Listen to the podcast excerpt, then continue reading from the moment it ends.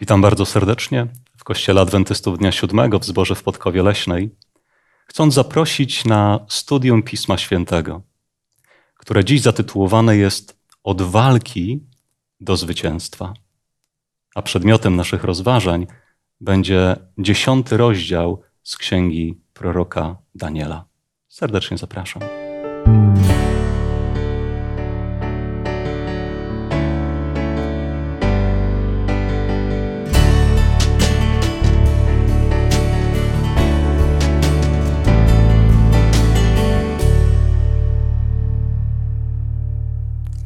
Studium Słowa Bożego razem ze mną wezmą dzisiaj udział Zenon, Mateusz oraz Janusz. Ja na imię mam Piotr. I bardzo ważną częścią naszego studium jest ta chwila teraz. Jak ważną to właściwie też studium tego rozdziału nam pokaże, gdy w trakcie będziemy rozmawiać o tym, co znajduje się w dziesiątym rozdziale Księgi Daniela. Ta ważna chwila to jest chwila modlitwy kiedy chcemy zwrócić się do Pana Boga z prośbą, aby był z nami, aby kierował, aby wpływał na serca nas, gdy będziemy rozmawiać o Jego słowie. Uczynimy to razem z Mateuszem. Nasz dobry Panie, arcykapłanie nasz, przychodzimy dzisiaj przed Twój święty tron z prośbą, żebyś był tutaj wśród nas obecny. Żebyś był naszym nauczycielem, żebyśmy, gdy otwieramy Twoje słowo, byli otwarci na to, co chcesz nam powiedzieć. Panie, prosimy Cię, żeby ta lekcja nie tylko przysłużyła się naszemu wzrostowi, ale też wszystkich tych, którzy będą słuchali w internecie. Prosimy o to w najdroższym imieniu Jezus. Amen. Amen. Drodzy, tytuł naszego rozważania, opartego na dziesiątym rozdziale Księgi Daniela, to Od walki do zwycięstwa. Ale w życiu bywa różnie. Od walki do, no właśnie, jakie mogą być rezultaty walki?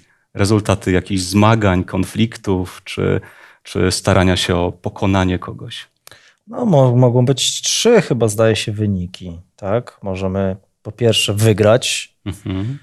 po drugie, co gorsza, przegrać i to na dwa różne sposoby, bo zwykle na punkty lub przez knockout, lub zremisować co w walce też może być dobre. Hmm. Czasami może być też tak, że mówimy o życiu, o różnych sytuacjach życia. Nie określamy jeszcze konkretnie tego, o jaką walkę chodzi, ale może być też tak, że to, co czasami wydaje nam się porażką, w istocie może okazać się zwycięstwem. Czasami z perspektywy czasu dopiero oceniamy pewne rzeczy. Też dużo zależy od definicji słowa walka, mhm. bo zawody sportowe też nazywane są walką, e, prawda? I wtedy w, takich, w takiej walce są te trzy opcje możliwe. Natomiast gdy e, mówimy o e, walce duchowej, o walce idei, to tam są tylko dwie możliwości tak jak są tylko dwie możliwości, dobro lub zło, prawda lub kłamstwo, nie ma trzeciej możliwości, pośredniej. W tej, w tej walce nie ma armisu. Dlatego bardzo chcę podkreślić ten pozytywny tytuł naszego rozważania. Od walki do zwycięstwa. I w takim kontekście, w takim atmosferze otwórzmy proszę dziesiąty rozdział Księgi Proroka Daniela i aby znaleźć się tam w tym czasie, spojrzeć bliżej na tą sytuację, która jest w nim opisana, przeczytajmy proszę pierwsze trzy wersety. Trzeciego roku Cyrusa, króla perskiego, objawiło się słowo Danielowi, zwanemu Baltazarem. To słowo jest prawdziwe, a treścią jego wielki ucisk. I zważał na słowo, a widzeniu dane mu było zrozumienie. W owym czasie ja, Daniel, byłem w żałobie przez trzy tygodnie. Nie jadłem smacznych potraw, ani mięsa, ani wina nie brałem do ust nie namaszczałem się olejkiem, aż upłynęły trzy tygodnie. Hmm. Przenosimy się na dwór króla perskiego Cyrusa. Jest trzeci rok Cyrusa i Daniel opowiada o swoim doświadczeniu, gdy przez trzy tygodnie przeżywał pewien smutek, pewną żałobę. abyśmy mogli jeszcze zobaczyć kontekst, ponieważ jego reakcja jest reakcją na pewną sytuację, która się rozgrywa. Sięgnijmy do 44 rozdziału Księgi Proroka Izajasza i do wersetu 28, który zawiera bardzo ciekawe proroctwo dotyczące Cyrusa. W tym rozdziale są słowa, które wypowiada sam Bóg. Tak mówi Pan, Twój odkupiciel, Twój stwórca. I dalej mówi, który mówię o Cyrusie. On moim pasterzem wykona całkowicie moją wolę i który mówię o Jeruzalemie, będziesz odbudowane, a o świątyni będziesz na nowo założona. Co zapowiadają te słowa i jak, kiedy zostały zrealizowane? Zdumiewającą rzeczą jest, że właśnie e, Cyrus, e, władca potężnego imperium, w sposób wyjątkowy potraktował no, jeńców wojennych, naród podbity i przywraca im całkowitą prawo wolności. Mogą wracać z powrotem do kraju gwarantuje im pomoc, gwarantuje im środki na odbudowę y, zburzonego miasta, zburzonej świątyni. I to, o czym wspominasz, to jest pierwszy rok panowania Cyrusa. To jest też dekret, który on wydaje, pozwalający właśnie na powrót owych repatriantów. Wraca około 50 tysięcy osób z wielką przychylnością ze strony Cyrusa. To, co zostało już podkreślone, i pozwolenie na odbudowę świątyni, i środki ale w trzecim roku, jak czytaliśmy w proroctwie Daniela, w trzecim roku panowania Cyrusa, Daniel przeżywa pewien smutek, który między innymi wiele wskazuje na to, związany jest ze zmianą pewnych okoliczności. O nich czytamy więcej w księdze Ezdrasza, opisującej między innymi te wydarzenia tych, którzy powrócili i doświadczenia ich. Zechciejmy przeczytać z czwartego rozdziału księgi Ezdrasza, czwarty i piąty werset. Odtąd tubylcy studzili zapał ludu judzkiego i odstraszali go od budowy. Ponadto przykupywali przeciwko niemu dostojników dworskich, aby unicestwić ich zamierzenia, póki żył Cyrus, król perski, aż do rządów Dariusza, króla perskiego. Co się zmienia w tej sytuacji? No, gdy Izrael powrócił i próbował odbudować świątynię, napotkali mnóstwo przeciwności. I między innymi takimi przeciwnościami była ludność, która tam zamieszkiwała i której nie podobało się to, że oni odbudowują świątynię. Dlatego wysyłali różne fałszywe informacje na dwór królewski, przekupywali dostojników, tak żeby y, od, odciągnąć Cyrusa od jego wcześniejszego postanowienia. I czy coś takiego się stało? I prawdopodobnie coś takiego się stało, bo mhm. wiemy też, dlatego Daniel był smutny. Dlatego, że Cyrus zmagał się y, z tym, czy jednak cofnąć ten dekret, czy go nie cofnąć. To jest ciekawe, że jako ludzie możemy ulegać różnym wpływom Emocje. i nasze nastawienie może się zmienić. W pierwszym roku Cyrus jest przekonany, że realizuje Bożą wolę, wydając dekret, pozwalając na powrót, na odbudowę świątyni. Mija dwa, trzy lata pewne fałszywe doniesienia, które słyszy, zmieniają jego nastawienie, jego spojrzenie. Prorok Daniel, który jest na dworze Cyrusa, na pewno orientuje się w tej sytuacji. I jak czytaliśmy, wróćmy teraz do tego dziesiątego rozdziału e, Księgi Daniela, i jak czytaliśmy, przeżywa pewien smutek, ale tak naprawdę jest to związane, jego zachowanie jest związane przede wszystkim z tym, że postanawia pościć i modlić się, prosząc o Bożą interwencję, prosząc o Boże błogosławieństwo. Kiedy patrzymy jeszcze na pierwszy werset tego dziesiątego rozdziału, to tam znajdujemy bardzo ważne przesłanie do Daniela. To słowo jest prawdziwe, treścią jego wielki ucisk. I zważał na słowo, a w widzeniu dane mu było zrozumienie. Do jakiej postawy zachęca nas tutaj Pan Bóg? W postawie Daniela. Posłuszeństwa do studiowania Słowa Bożego. Mhm. E, zostało mu Danielowi coś objawione. Daniel studiował też pismo zapewne i dlatego Pan Bóg przyszedł mu objawić to, co, to, co Daniel chciał wiedzieć. Mhm. To słowo jest prawdziwe, mówi Bóg. To, w jaki sposób Bóg przekazuje nam i to, co Bóg przekazuje nam poprzez swoje słowo, to jest prawdziwe. Ale postawa Daniela fakt, że zważał na słowo, że potraktował z taką uwagą, tak? pozwoliła mu też pojąć i zrozumieć. Ja myślę, że warto też podkreślić y, zdanie z dwunastego wersetu, y, ponieważ anioł, który towarzyszył Danielowi, y, mówi do niego: Nie bój się, Danielu, gdyż od pierwszego dnia, gdy postanowiłeś zrozumieć i ukorzyć się przed swoim Bogiem, słowa Twoje zostały wysłuchane, a ja przyszedłem Mhm. z powodu Twoich słów. Ta postawa, gdy człowiek próbuje y, no powiem, zgrywać mądrale i, i, mędrkować i próbuje y, samodzielnie sobie radzić, dokąd może zajść, to życie pokazuje. Ale zwróćmy uwagę na drugą stronę tej kwestii, e, na postawę Bożą. Bo to jest niesamowite, że Bóg ilekroć przychodzi do człowieka z ważnym przesłaniem, z ważnym poselstwem, to są znamienite słowa. Nie bój się, nie bój się, nie lękaj się. Ta ludzka natura zawsze gdzieś ma jakiś strach, niepewność.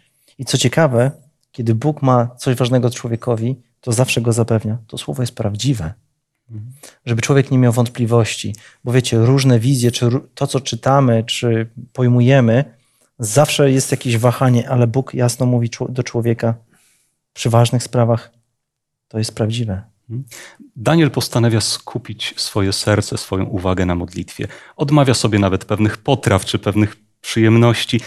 W ogóle, kiedy spoglądamy na całość księgi Daniela, to widzimy, że modlitwa, czy ta postawa modlitewna Daniela jest niemal jak taka złota nić, która przewija się przez całą tą księgę, poprzez te proroctwa, wizje, kiedy spoglądamy na wcześniejsze rozdziały, nieraz widzimy Daniela właśnie jako człowieka modlącego się. Tutaj mamy podobnie. Czego nauczyliście się tak dla siebie na temat modlitwy z księgi Daniela? Na pewno e, nie da się tego e, wyrazić jednym zdaniem, bo tam jest kilka wątków, przynajmniej e, dla mnie. Gdybyś jedno zechciał podkreślić. Gdybym jedną chciał podkreślić, to ta pokora, zależność, świadomość wyższości autorytetu Boga. Mhm. Bóg nie jest kolegą.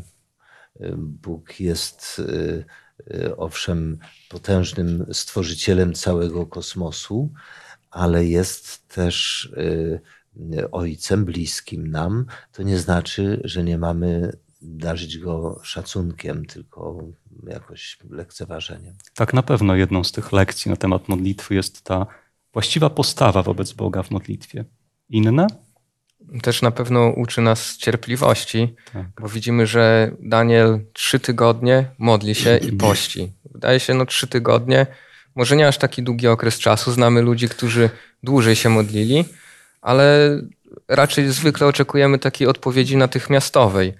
E, ale gdy anioł przychodzi do Daniela, to mówi mu: Gdy tylko powiedziałeś tego dnia, pierwszego dnia, chciałem już ci przyjść i oznajmić dobrą nowinę, ale nie mogłem. Mhm. Nie mogłem dlatego, bo musiałem przez 21 dni, czyli dokładnie przez 3 tygodnie, zmagać się z księciem perskim.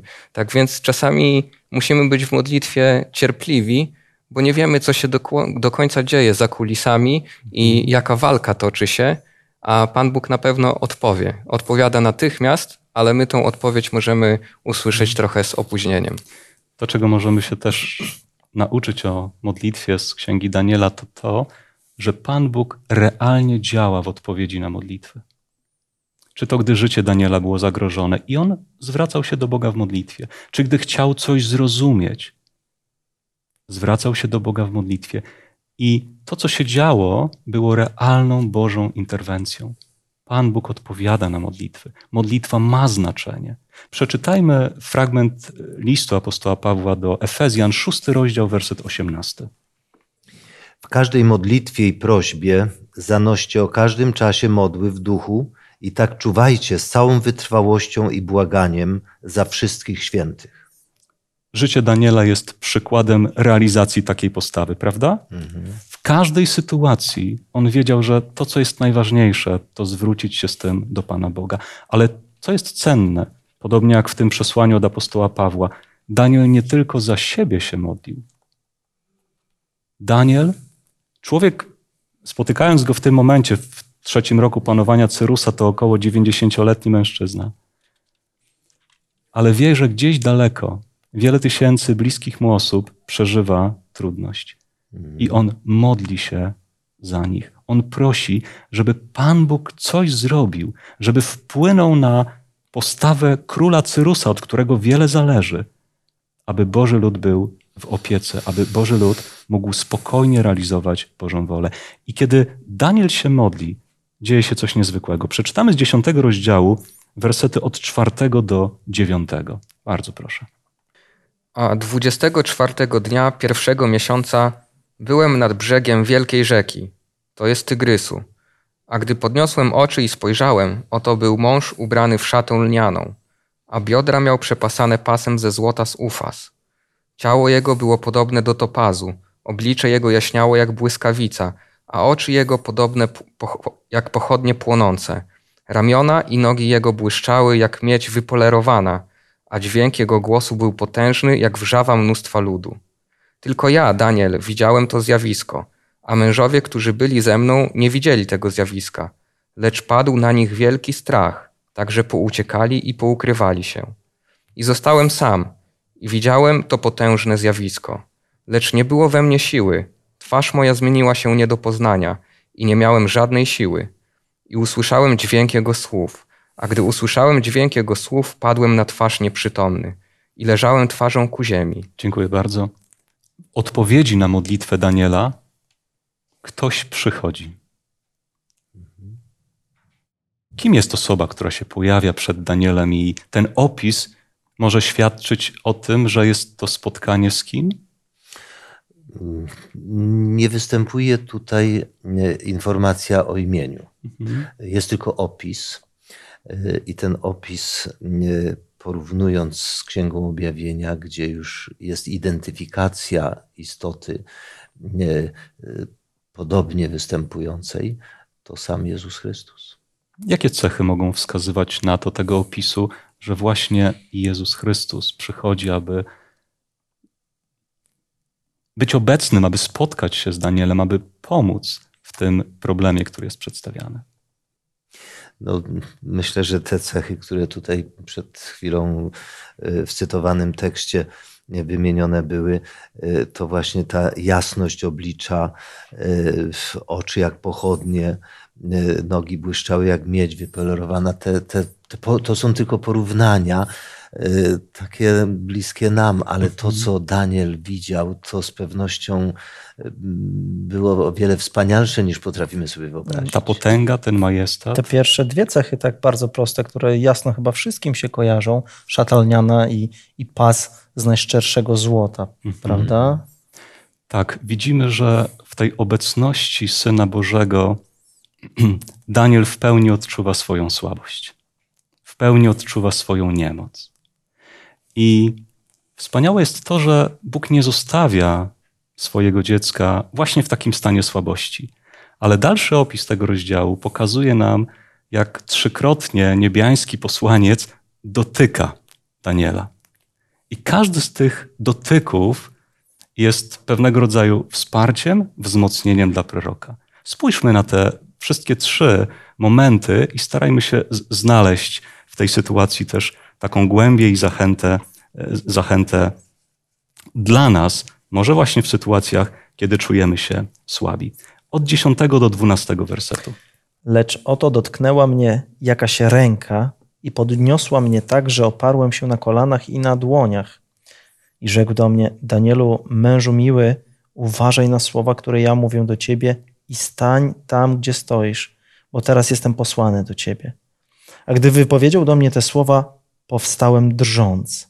Wtedy rzekł do mnie: Nie bój się, Danielu, gdyż od pierwszego dnia, gdy postanowiłeś zrozumieć i ukorzyć się przed swoim Bogiem, słowa Twoje zostały wysłuchane, a ja przyszedłem z powodu Twoich słów. Czy ten dotyk, pierwszy dotyk niebiańskiego posłańca czyni coś w postawie Daniela? Wzmacnia go. Wzmacnia. Tak, jest zachętą, żeby się nie obawiał. To piękne określenie, kiedy, kiedy Daniel może słyszeć, może słyszeć: Jesteś kimś miłym dla Boga. Jesteś kimś cennym. Mhm. To jest bardzo, bardzo istotne. Daniel, Daniel rozumie, że, że Bóg jest mu przychylny, że Boża łaska, Boża łaska jest z nim. Ale popatrzmy też na werset 16 i 17. A oto coś, jakby ręka ludzka dotknęła moich warg. Wtedy otworzyłem usta i przemówiłem, i powiedziałem do tego, który stał przede mną: Panie mój, w czasie zjawiska opadły mnie boleści i nie miałem żadnej siły. Jakże może taki sługa mojego Pana, jak ja, rozmawiać z takim Panem jak Ty, gdy teraz nie mam siły i nie ma we mnie tchu? Co widzimy w tym opisie? Czy coś dzieje się jeszcze dalej z Danielem? Daniel ma teraz możliwość do przemówienia. Mhm. Wcześniej nie mógł wydusić z siebie słowa, a teraz dotyka go ręka i Daniel może mówić.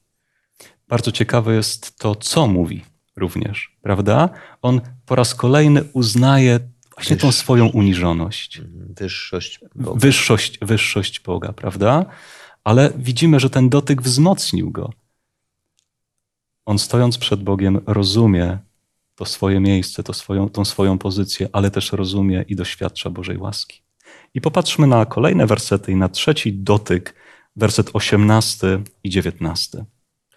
Wtedy ponownie dotknął mnie ktoś podobny do człowieka i posilił mnie i rzekł: Nie bój się, mężu miły, pokój ci, bądź mężny, bądź mężny.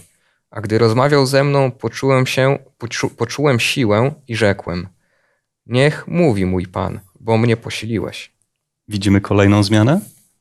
Jakiego rodzaju jest to zmiana? Teraz Daniel stanu totalnej bezsilności nagle czuje się silnym człowiekiem. Też w tych wszystkich dotykach e, bardzo ciekawe i taką rzeczą łączącą te wszystkie dotyki jest to, że Daniel w każdym z tych stanów nie może sam nic zrobić. To ta ręka, to Bóg wyciąga pi- najpierw rękę i to on e, uzdalnia Daniela do zrobienia czegokolwiek. Czyli wszelka pomoc, jaką Daniel otrzymuje, jest związana z tą Bożą interwencją, tak? Z tym Bożym dotykiem. Drodzy, kiedy czytamy taką historię, możemy pomyśleć też o swoim życiu. Niekoniecznie w takiej wizji, ale w takiej realności życia możemy czuć się słabi, czujemy się słabi. Czasami może przerastają nas jakieś problemy, wyzwania, trudne okoliczności życia. Zdajemy sobie sprawę ze swojej słabości, ze swojej znikomości, jak bardzo potrzebujemy takiego Bożego dotyku, dotyku Bożego wzmocnienia, Bożej łaski, takiej otuchy, nadziei, jak bardzo wtedy potrzebujemy usłyszeć: Jesteś dla mnie miły. Nie bój się. Nie bój się. Mhm. Myślę, że to też były szczególne słowa dla Daniela w tamtym czasie, bo wiemy, że to był mniej więcej czas Paschy, a Daniel nie mógł do końca obchodzić tak Paschy, jak zanim trafił do niewoli, bo świątynia była w ruinie, dopiero za- zaczęła być odbudowywana. Pascha była takim symbolem dla ludu izraelskiego wyzwolenia, wyzwolenia z niewoli e, egipskiej, ale też wyzwolenia z niewoli grzechu. E, I Daniel, nie mogąc brać udziału w, pas, w pas, paszce, pas, pas, Pastrze. pasrze, e, czuje się taki słaby, taki brudny, a Bóg daje mu zapewnienie: Jesteś miły mojemu sercu. W tych zapewnieniach od Pana Boga widać też już tą zapowiedź, że w tej trudnej sytuacji, o którą też modli się Daniel, że Bóg będzie wpływał na serce króla, na serce tych, którzy są odpowiedzialni za los i bezpieczeństwo ludu Bożego. Wszystko, co Daniel przeżywa tutaj dobrego, dzieje się w związku z jego modlitwą. Przypominam tytuł naszego studium: Od walki do zwycięstwa. Czy modlitwa ma coś wspólnego z walką? Czy jest jakiegokolwiek rodzaju walką? A jeżeli tak, to o co? Z kim? Przeciwko komu? Wspomniałem też już na początku, że e, ten, ta walka, o której tu jest mowa, to jest walka duchowa. Mhm. E, I gdy słyszymy słowo walka, wojna, to najczęściej rozumiemy jako konfrontacja siły. I w takim zmaganiu, w takiej wojnie zwycięża ten, kto zastosuje większą siłę albo większą przebiegłość. Natomiast w walce duchowej istnieją inne reguły tej walki. Tam nie zwycięża silniejszy. W ogóle, gdy uświadomimy sobie, że szatan wystąpił w walce przeciwko Bogu, to przecież Pan Bóg wcale nie musiał używać siły słowem, mógłby mhm. pokonać przeciwnika. A jednak tu zupełnie inne reguły wchodzą w grę. Więc w jaki sposób modlitwa jest pewnego rodzaju walką, zmaganiem? W jaki sposób dostrzegamy, przeżywamy w życiu modlitwę jako również taką duchową walkę? Bo największym takim, największym takim przykładem jest ta scena z Getsemane, kiedy Chrystus się modli i widzimy tam całe pasmo pokus, które zostaje na Chrystusa e, jakby włożone. Sam Chrystus, który mm, zostaje poddany presji wątpliwości własnych, osobistych, tak? No w pewnym momencie mówi, czemuż mnie opuścił, tak? I, i tym podobne teksty. Więc y, Chrystus modli się w momencie, w którym wie i czuje, że potrzebuje jakby nie użyłbym sformułowania zabezpieczyć się, ale po prostu kiedy czuję, to mówi idę na ustronne miejsce, idę tam, wyczuwajcie, tak? E, a ten rezultat e, nie zawsze, jak tu powiedzieliśmy o tej walce, nie zawsze jest, wydaje nam się przegrany, na tym przykładzie, o którym mówię, a jednak jest zwycięstwem, bo Chrystus poniósł jakby doraźną klęskę, bo zawisł, proroctwa się wypełniły, ale to był proces zwycięstwa e, w jego wykonaniu. Chciałbym przeczytać e, fragment listu do Efezjan z szóstego rozdziału i tam werset jedenasty i dwunasty. I czytamy tam: Przywdziejcie całą zbroję Bożą, abyście mogli ostać się przed zasadzkami diabelskimi. Gdyż bój toczymy nie z krwią i z ciałem, lecz z nadziemskimi władzami, ze zwierzchnościami, z władcami tego świata ciemności, ze złymi duchami w okręgach niebieskich. Tak więc widzimy, że ta walka, która toczy się, nie jest do końca widoczna, ale jest to ogromna walka, która toczy się gdzieś czasem za naszymi plecami i toczy się o nas tak naprawdę. I my sami w tej walce jesteśmy od razu przegrani nie mamy szans na żadne zwycięstwo. I jedyne zwycięstwo, jakie możemy odnieść, to tylko wtedy, gdy pozwolimy Chrystusowi walczyć za nas. I modlitwa jest jakby takim umożliwieniem niebu na działanie. Gdy się modlimy, to mamy do dyspozycji zastępy anielskie, mamy do dyspozycji samego Chrystusa, który może się przeciwstawiać diabłu za nas, a Chrystus z diabłem zawsze zwycięża to jest e, ta rzeczywistość, w której żyjemy, konfliktu duchowego między dobrem i złem, w którym uczestniczymy. I jakiego rodzaju jest to walka, pokazuje też dziesiąty rozdział Księgi Daniela. Zechciejmy przeczytać z tego rozdziału werset trzynasty, a następnie wersety dwudziesty i dwudziesty pierwszy. Lecz książę anielski Królestwa Perskiego sprzeciwiał mi się przez dwadzieścia jeden dni Lecz oto Michał, jeden z pierwszych książąt anielskich, przyszedł mi, przyszedł mi na pomoc. Dlatego ja zostawiłem go te, tam przy księciu anielskim Królestwa Perskiego. Wtedy on rzekł: Czy wiesz, dlaczego przyszedłem do ciebie? Lecz teraz muszę wrócić, aby walczyć z księciem anielskim perskim, a gdy wyruszę do boju, oto zjawi się książę anielski grecki. Doprawdy, Oznajmię ci, co jest napisane w Księdze Prawdy. I nie ma ani jednego, kto by mężnie stał po mojej stronie przeciwko nim, oprócz Michała, waszego księcia anielskiego.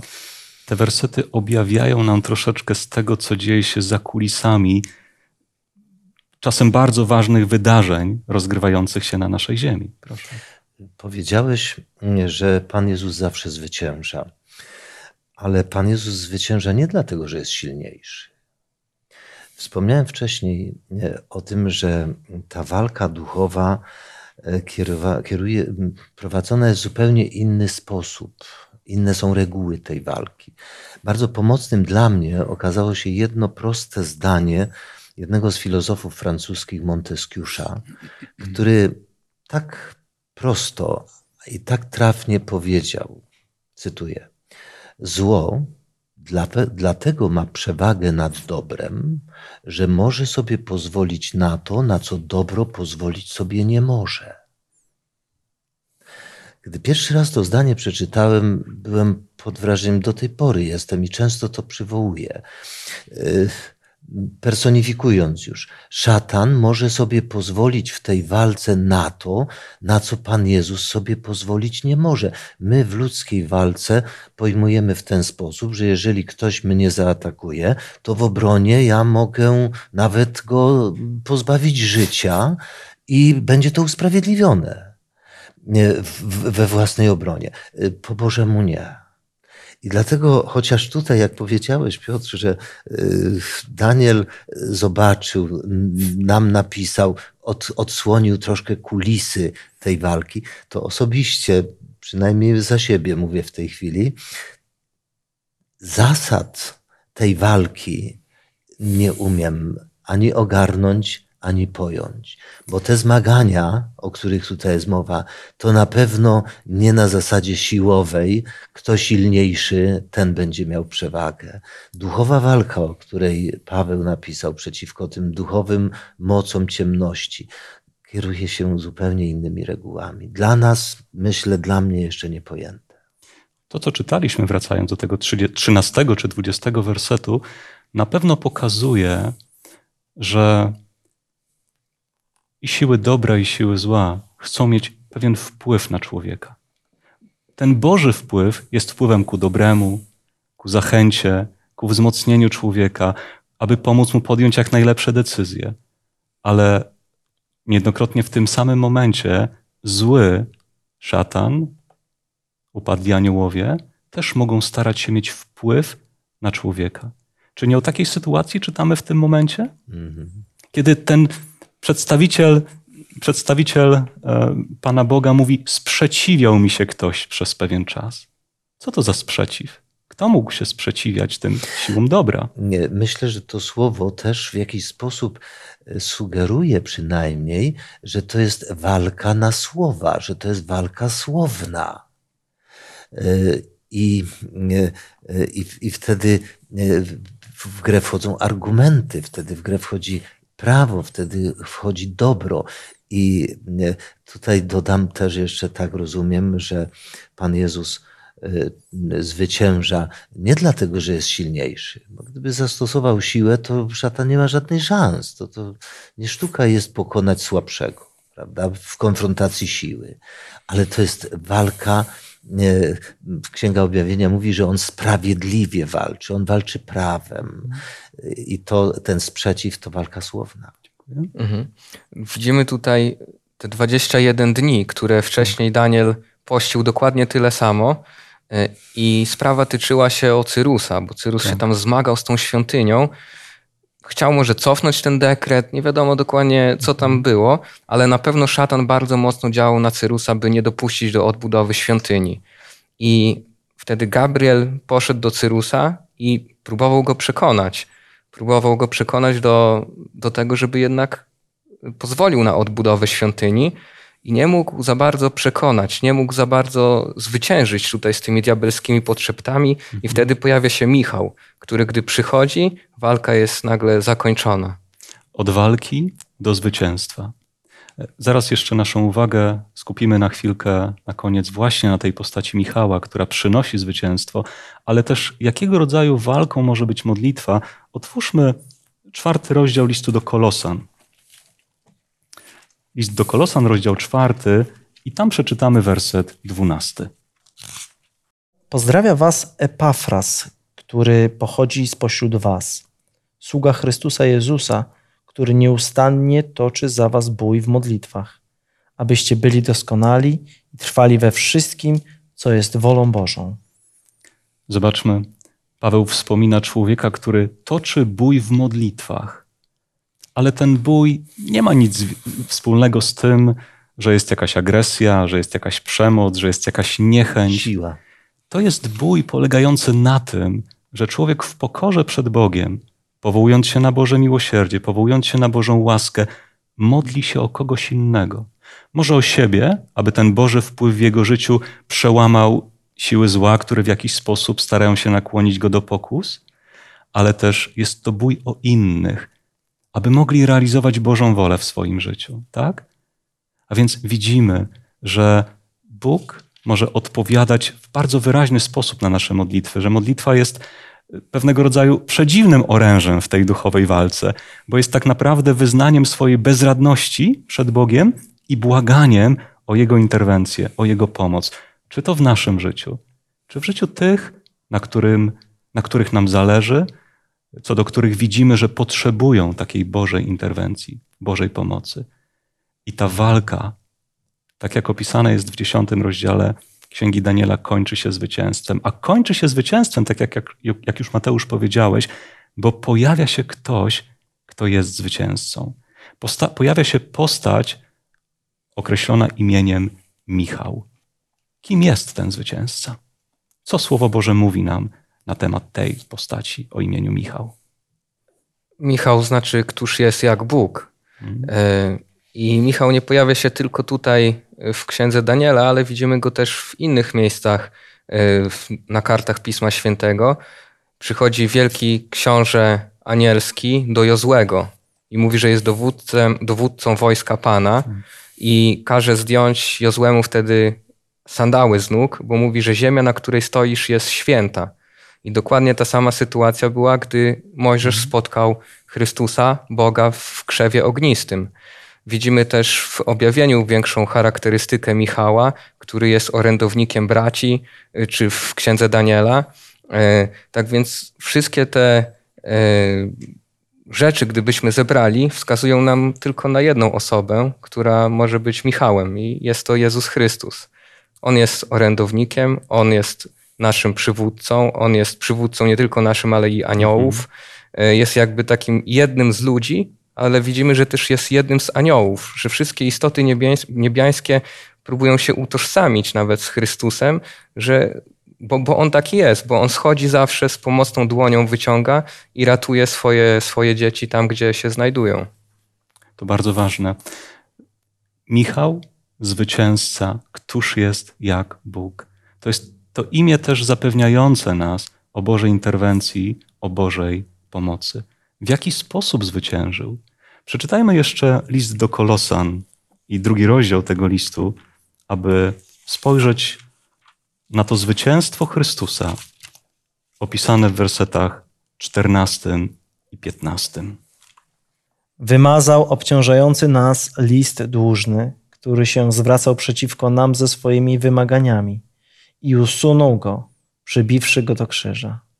Rozbroił nadziemskie władze i zwierzchności i wystawił je na pokaz, odniósłszy w nim triumf nad nimi.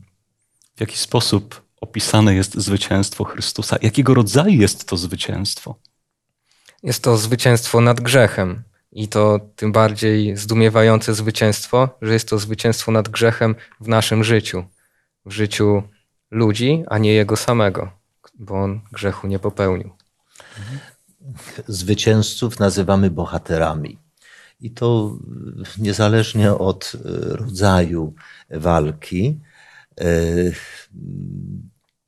przypomina mi się też słowo jednego z Polaków, z historii e, zacnych e, Tadeusza Kościuszki, który powiedział tak, że zwycięzcy czy bohaterowie nie rodzą się ani w pałacach królewskich, ani w biednych wiejskich chatach.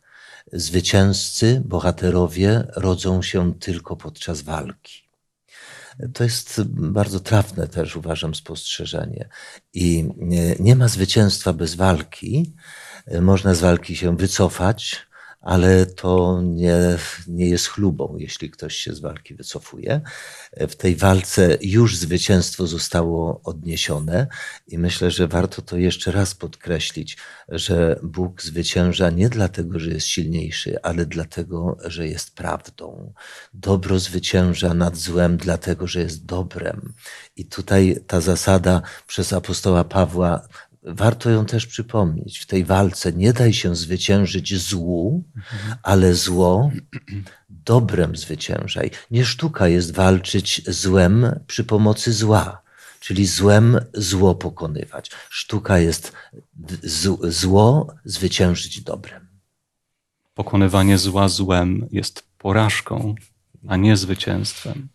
Drodzy, spojrzeliśmy na historię sprzed wieków, która pokazuje, jak wiele zależało od pewnego króla, króla perskiego, Cyrusa. Jego serce było życzliwie usposobione dla woli Bożej, dla narodu Bożego, ale pod wpływem pewnych działań nabył pewnych uprzedzeń. Może, może wydawało się, że to powodzenie ludu Bożego będzie zagrożone.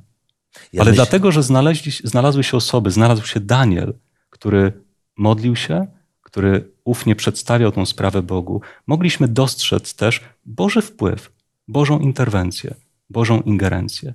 To historia sprzed wieków, ale my dzisiaj możemy wyciągnąć z niej bardzo ważne lekcje.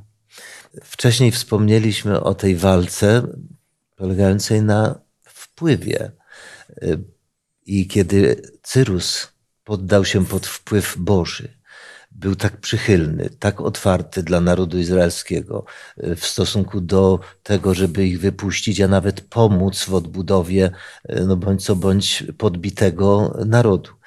E, I gdy szatan starał się na nim wywrzeć wpływ, Cyrus miał później również pewne rozterki. To lekcja dla nas, że o każdego z nas w tym świecie duchowym toczy się walka, walka o wpływ. I w zależności od tego, tu człowiek dokonuje wyboru, w zależności od tego, pod czyj wpływ podda swój umysł, takie będzie jego zachowanie. Bardzo dziękuję za te myśli. Tak, drodzy, chcąc, nie chcąc, jesteśmy zaangażowani w pewnym wielkim konflikcie pomiędzy dobrem i złem, pomiędzy Chrystusem a szatanem. Nasze serce w pewien sposób jest też areną tego boju, tego zmagania. Ale to dzisiejsze przesłanie, które Bóg kieruje do nas, jest zachętą do tego, aby się nie bać. Bez względu na to, jak słabi się czujemy, jak bardzo pewne problemy wydają się nas przerastać, jak bardzo pewne kłopoty i trudności obciążają nasze serca, zaangażujmy się w życie po stronie Boga. Podejmij, podejmujmy tą walkę modlitwy każdego dnia. Składajmy ufnie z pokorą nasze życie w Boże ręce. Ale walczmy nie tylko o siebie, drodzy. Zapewne widzisz wokół siebie tych, którzy potrzebują Bożej pomocy. Podejmij walkę o to, żeby ta Boża pomoc stała się prawdziwa w ich życiu, bo w odpowiedzi też na Twoją modlitwę Pan Bóg może zainterweniować, zaingerować może pomóc. Dlatego jeśli martwisz się o kogoś, módl się o niego, prosząc o Bożą interwencję. Jeżeli chciałbyś, aby coś zmieniło się w czyimś życiu na lepsze, módlmy się o Bożą pomoc i Jego działanie. Pamiętając, że jeżeli z Bogiem będziemy przeżywać nasze życie, to dzięki Jego pomocy i łasce ono od walki do zwycięstwa, od walki do zwycięstwa, od walki do kolejnego zwycięstwa. A nawet jeżeli będą potknięcia, On zawsze nas podniesie, On zawsze pomoże. Podziękujmy Panu Bogu za to, że, że jest bohaterem, że jest zwycięzcą, że jest tym, który swoją miłością potrafił pokonać całą nienawiść zła. Panie Boże, łaskawy, miłosierny Ojcze, który stworzyłeś niebo i ziemię. Dziękujemy Tobie za ten obraz, za to posilenie, które nam dajesz. Już od Edenu widzimy, jak przychodzisz, by szukać człowieka i go wybawić, by powiedzieć mu: Nie bój się, nie lękaj się, jestem blisko, chcę Ci pomóc, chcę Ci uratować. Dziękujemy, Panie, za te pokrzepiające słowa, które mówiłeś na kartach Księgi Daniela 10 rozdziału. Nie bój się, nie bój się, nie bój się. Dziękujemy za to zwycięstwo, które mamy w Jezusie, który zapłacił najwyższą cenę i On obdarzył nas życiem wiecznym. Jesteśmy wolni i gotowi, żeby tam wejść do Twojego królestwa, Panie. Dlatego oddajemy się w Twoje dłonie, prosimy, abyś nas przyjął i, i abyśmy nie zważali na te właśnie potknięcia, o których mówił Piotr, ale byśmy patrzyli na Ciebie, nasz sprawcy i dokończyciela, dokończyciela naszej wiary. Tobie niech będzie chwała. Amen. Amen. Amen. Bardzo dziękując za to studium, chciałbym jednocześnie serdecznie zaprosić na kolejne pod bardzo int- intrygującym tytułem Z północy i południa do prześlicznej ziemi. A będzie to studium kolejnego, jedenastego rozdziału Księgi Daniela. Bardzo serdecznie zapraszam.